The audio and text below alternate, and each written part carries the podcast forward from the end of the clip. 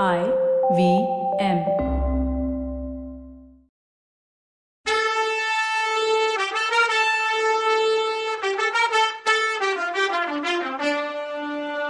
வணக்கங்க.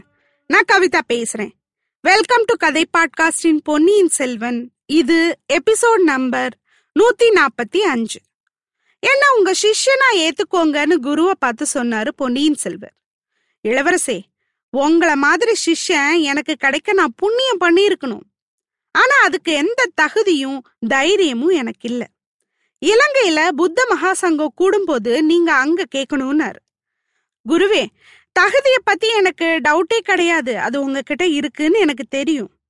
ஆனா அது என்ன தைரியம் அப்படின்னு கேட்டாரு அருள்மொழிவர்மர். ஆமா இளவரசே. தைரியமும் இல்லைன்னு தான் நான் சொன்னேன். இங்க நாகப்பட்டினத்துல ரெண்டு நாளா ஒரே வதந்தி. அதை யார் கிளப்பி விட்டாங்கன்னு தெரியல. நீங்க இந்த விகாரத்துல இருக்கதாவும் உங்களை நாங்க சீக்கிரமே புத்த சந்நியாசி ஆக்க போறதாவும் ஜனங்க பேசிக்கிறாங்களாம். இதனால மக்களுக்கு விகாரம் மேல கோவம். இந்த விகாரத்து மேல படையை ஏவி உண்மையை தெரிஞ்சுக்கணும்னு நினைக்கிறாங்கன்னு சொன்னாரு குரு. இது என்ன பைத்தியக்காரத்தனம்? அப்படின்னாரு இளவரசர். நான் புத்த மதத்துல சேர்ந்தா என்ன? சேராட்டி என்ன? அத பத்தி மத்தவங்களுக்கு என்ன கவலை? நான் சன்னியாசியா போனா இவங்களுக்கு ஏன் கோவம்? எனக்கு கல்யாணம் கூட ஆகலையே. பொண்டாட்டி பிள்ளைய விட்டுட்டு போறேன்னு கூட சொல்ல முடியாதேன்னாரு இளவரசர். குருவுக்கு பதில் சொல்ற மாதிரி எனக்கு சொல்றாரு பாருங்க. அதானே?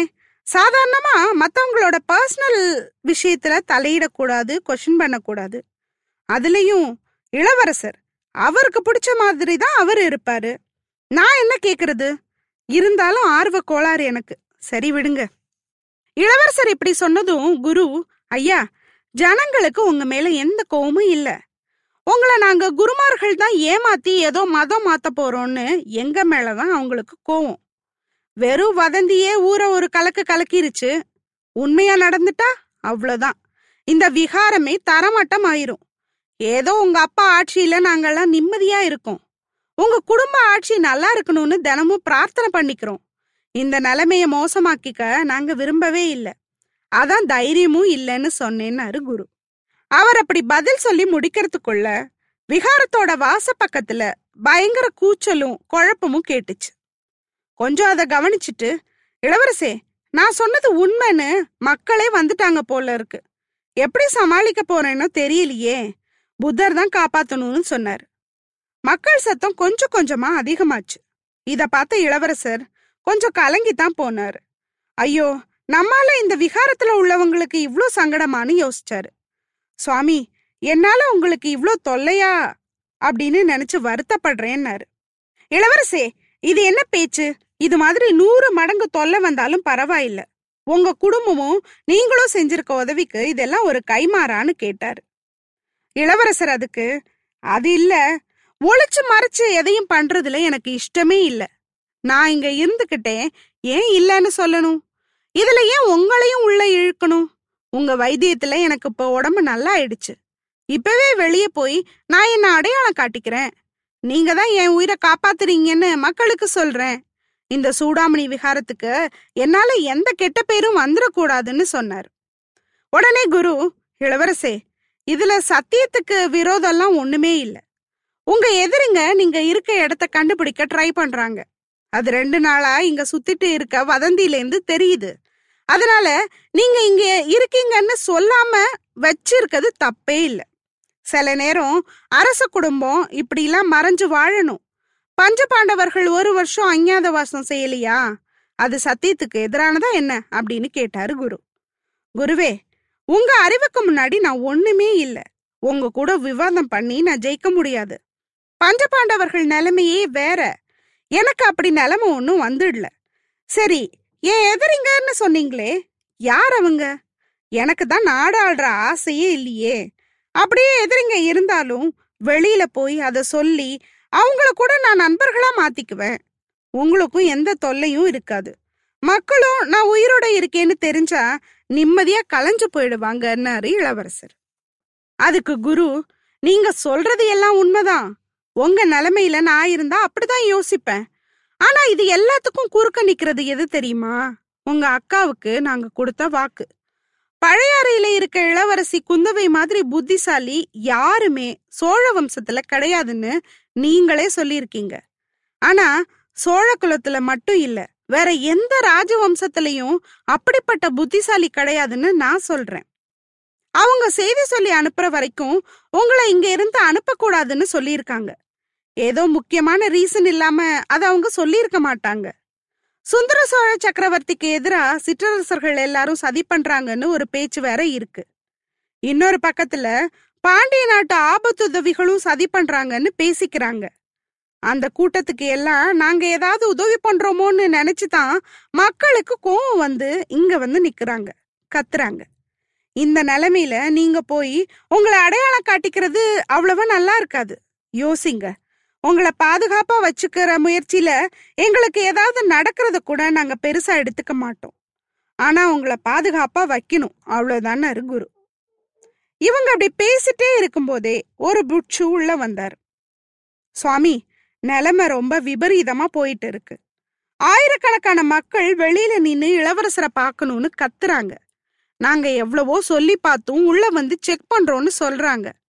நம்ம ஏதாவது ஒரு வழி யோசிக்கலன்னா நம்மள ஒரு வழி பண்ணிடுவாங்க. உள்ள பூந்துடுவாங்க போலன்னாரு. அப்போ குரு நாம என்ன சொல்ல முடியும்? புத்தர் தான் வழி காட்டணும்னாரு. அப்போ இளவரசர் எனக்கு ஒண்ணு தோணுது. உங்க சிஷ்யங்க நான் இங்க இல்லைன்னு சொல்லியிருக்காங்க. இனிமே நான் அவங்க முன்னாடி போய் நின்னா நீங்க போய் சொல்றதா ஆயிடும். அதனால இன்னும் கோவம் ஆயிடுவாங்க அதனால நீங்க சொன்னதை உண்மையாக்கிட்டா போச்சு அப்படின்னாரு. என்ன சொல்றீங்கன்னு புரியலையேன்னாரு குரு. ஜனங்க இங்க வர்றதுக்குள்ள நான் இங்கேருந்து போயிட்டா? இங்கேருந்து கொஞ்ச தூரத்துல தான் ஆனமங்கலத்து சோழ மாளிகை இருக்கு. அன்னைக்கு என் அக்காவை பார்க்க போன மாதிரி படகுல போயிடுறேன்.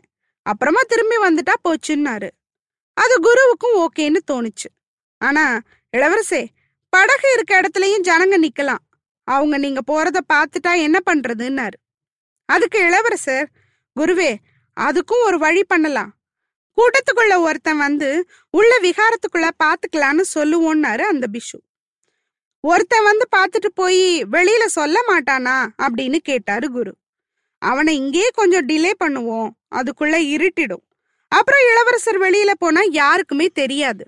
அது மட்டும் இல்லாம சீக்கிரமா ஒரு புயல் வரும் போல தெரியுது. இங்க இருந்து பார்க்கும்போதே அலை மலை மாதிரி ஒசரத்துக்கு வர்றது தெரியுது. புத்த பகவான் கருணை எப்படி இருக்கோ என்னவோ தெரியாதுன்னாரு. அதெல்லாம் சொல்லாதீங்க. நம்ம தொல்லை தீர்றதுக்கு புயல் வரணுமா அப்படின்னு கேட்டாரு குரு. இளவரசர் உடனே சுவாமி இது நல்ல ஐடியாவா தெரியுது. ட்ரை பண்ணலாமே. ஒருத்தன் உள்ள வந்தா அவனை பேசி நைஸா மனச மாத்திடலாம். அது ஈஸியா இருக்கும்னாரு.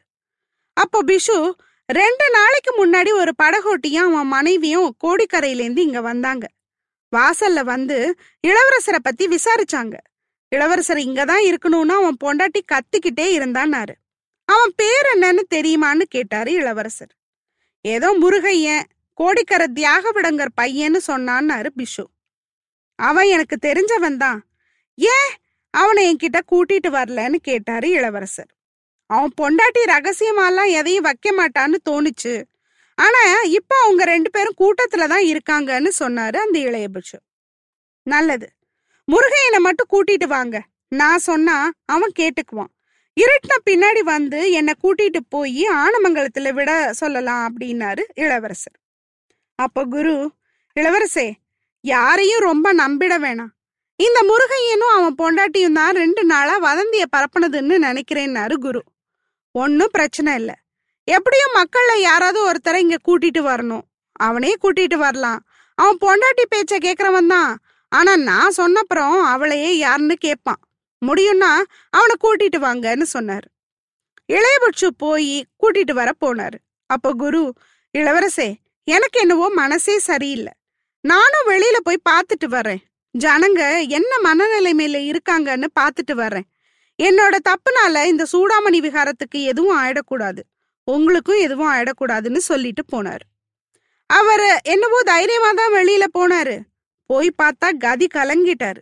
வெளியில ஆயிரக்கணக்கான ஜனங்க திரண்டு இருந்தாங்க. அவங்க நின்ன விதமும் போட்ட சத்தமும் எவ்வளோ ஆவேசமா இருந்தாங்கன்னு தெரிஞ்சுது. சில பேர் கையில வாளும் வேலும் தடியும் கூட இருந்துச்சு. இன்னும் சில பேர் கையில கடப்பாரை இருந்துச்சு. பிட்ஷுக்கள் பேச்சுக்கு சரி வரலன்னா விகாரத்தை போட்டு தள்ளுறதுன்னு ஒரு முடிவோட வந்திருந்தாங்க போல இருக்கு. அதுக்கு காரணமும் இல்லாம இல்ல. பராந்தக சக்கரவர்த்தி காலத்துல இருந்து இலங்கைக்கும் சோழ நாட்டுக்கும் யுத்தம் நடக்குது. சோழ நாட்டுல இருந்த வீரர்கள் நிறைய பேரு அந்த யுத்தத்துல செத்து போயிருக்காங்க. அதனால இலங்கை அவங்களுக்கு பிடிக்காத நாடா போச்சு. அதனால அங்க இருந்து வந்த விகாரமும் பிடிக்காம போச்சு.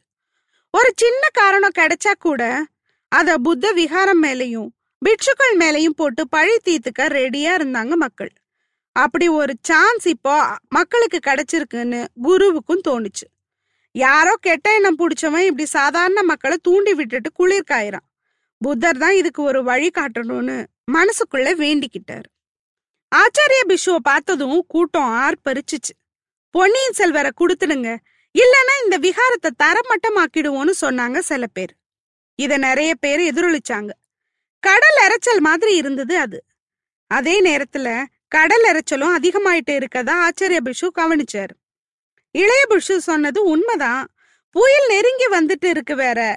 கூடிய சீக்கிரம் கரையை தாக்கும் போல இருக்கு. விகாரம் இந்த மக்கள்கிட்ட இருந்து தப்பிச்சாலும் புயல்கிட்ட இருந்து தப்பிக்கணுமேனு கவலையா இருந்துச்சு அவருக்கு.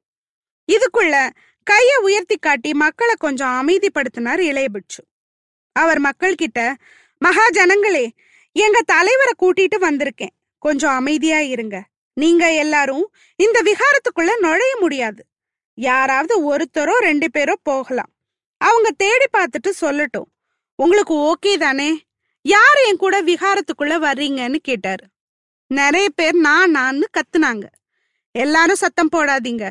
சரி யாராவது ரீசண்டா இளவரசரை அதாவது ஒரு மாசத்துக்குள்ள அவரை பார்த்தவங்க இங்க இருக்கீங்களா? அப்படி இருந்தா சொல்லுங்க அழைச்சிட்டு போறேன்னாரு சாதுரியம்மா கூட்டத்துல முன்னாடி நின்னுட்டு கத்திட்டு இருந்த ராக்கம்மா பூங்குழலியோட அண்ணி நாங்க பாத்துருக்கோம்னு சொன்னான்.